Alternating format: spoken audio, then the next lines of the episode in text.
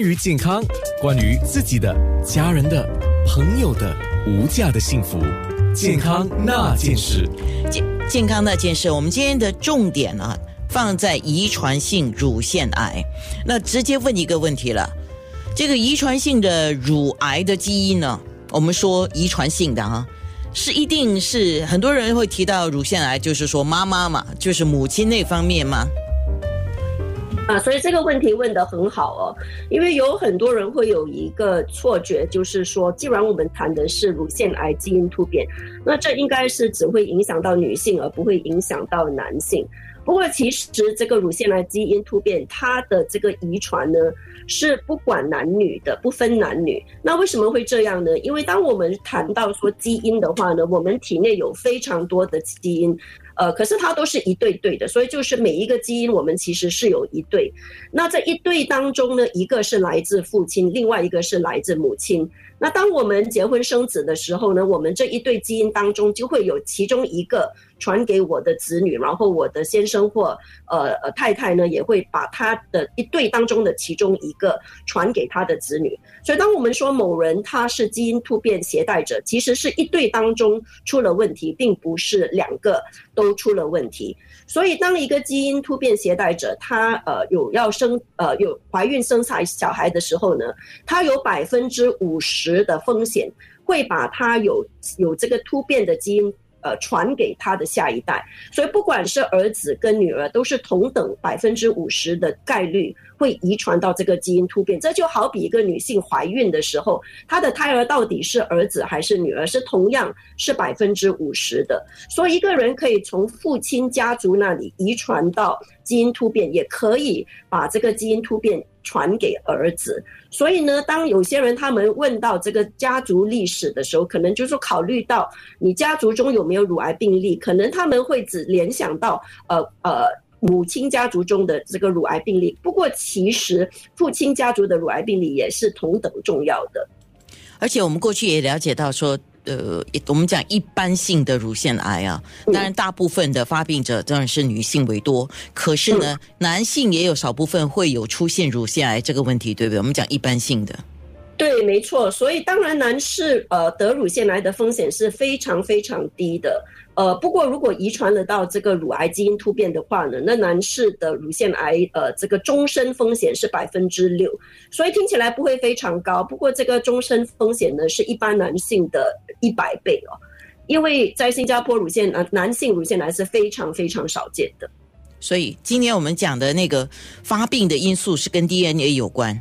那么我请请问一个额外的一个问题，跟我们体内不是有雄激素啊、雌激素，跟激素有关吗？对，跟激素有关，因为乳腺癌它是嗯，所以基因就是所谓的荷尔蒙因素或者是激素因素都可能会增加乳腺癌的风险。所以一般的乳腺癌，譬如所以风险因素当中呢，就包括说如果长期服用避孕丸或者是荷尔蒙替代疗法，为什么会增加乳腺癌的风险？就是因为这一类的药物它是含有外在的雌性激素。那另外呢，如果是呃迟生育。或者是呃不生育的话呢，这也是会影响到体内的雌激素，所以这也是会直接影响到乳腺癌的风险。还有就是中年肥胖也是会导致体内的雌激素的这个水平会稍微提高，所以这也是为什么肥胖的这个妇女呢，她们患乳癌的风险是会比呃呃这个体重标准的女性来得高。好，那我们来看一下听众刚刚 westa 给我的一个状况啊。他说几年前，他说我的姑姑得了乳腺癌，在七十岁的时候过世。呃，他他有跟公司报备，就说他有这样的一个家族的情况，于是呢，在公司里面呢，他就没有享有那个保险的照顾了，因为这个因素的关系。那两年之后呢，当他去自己去做那个 mammogram 啊，就在诊疗所做的时候，啊，当然被问起家族的病史，他当然也据实告诉护士说，我有这样的一个家族病史了，就虽然是姑姑嘛，但是也是一个直系的家族病史啊。那么当时他得到的一个答复说：“哦，父亲那边呢，never mind，呃，没有关系。”他说：“哎，是这样子吗？”啊，教授你怎么看？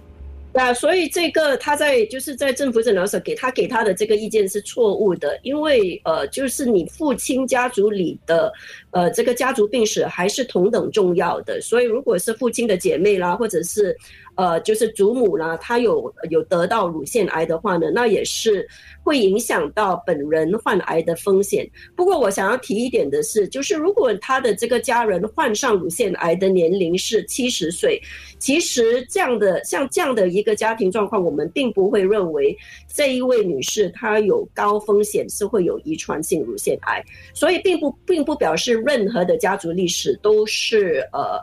呃，重要的，因为比如说，如果我母亲是在七十岁患上乳腺癌的话，而且并没有任何其他的呃家庭成员患上乳腺癌，那么其实像这个家族呢，我们会评估呃他的乳腺癌的这个呃风险是一般的。不过，如果母亲是在四十五岁或者三十九岁就患上乳腺癌，那就不一样了；或者是姑姑是在三十九岁患上乳腺癌，那就完全不一样。所以，我觉得这位听众他的公司没有理由。会不让他就是有这个保险的机会，因为这个七十岁的姑姑呢，不足够不足以构成说他是高风险族群，除非他有一些其他的这些其他的个人风险因素了。所以这位听众他可不可以这样做呢？他可以去请专科医生帮他做了一个检查之后写一个报告呢？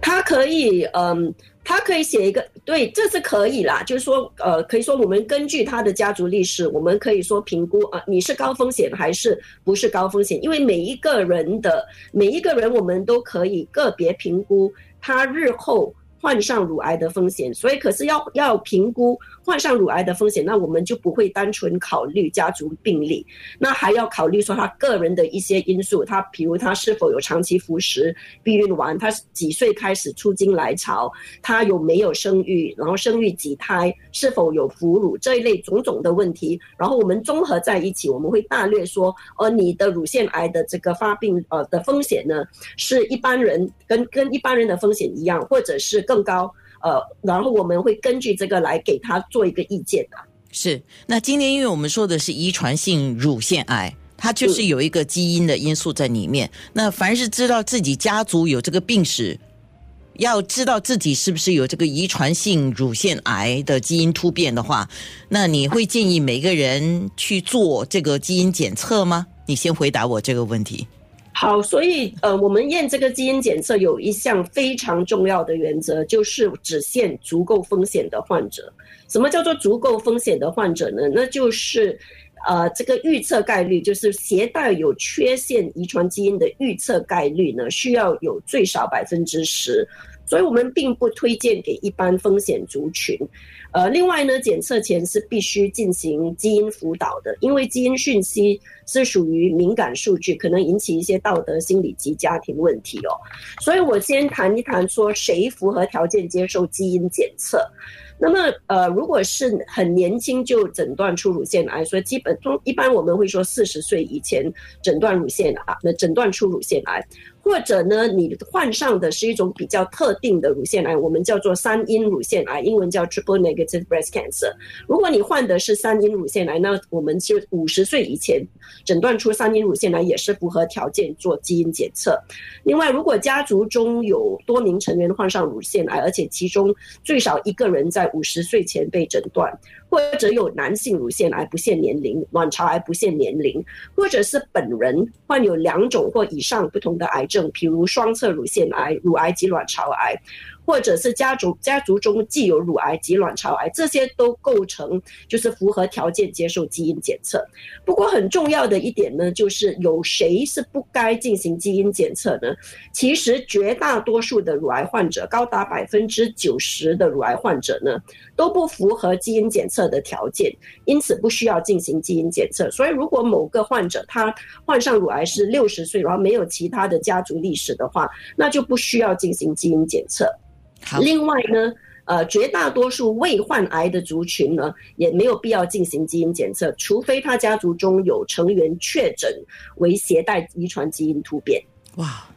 今天你消化得来吗？这些讯息？那如果你有疑问的话，我们可以请你就是 WhatsApp 给我八八五五零九六三，或者是直接在我的两个面部直播留言区留言都可以。健康那件事。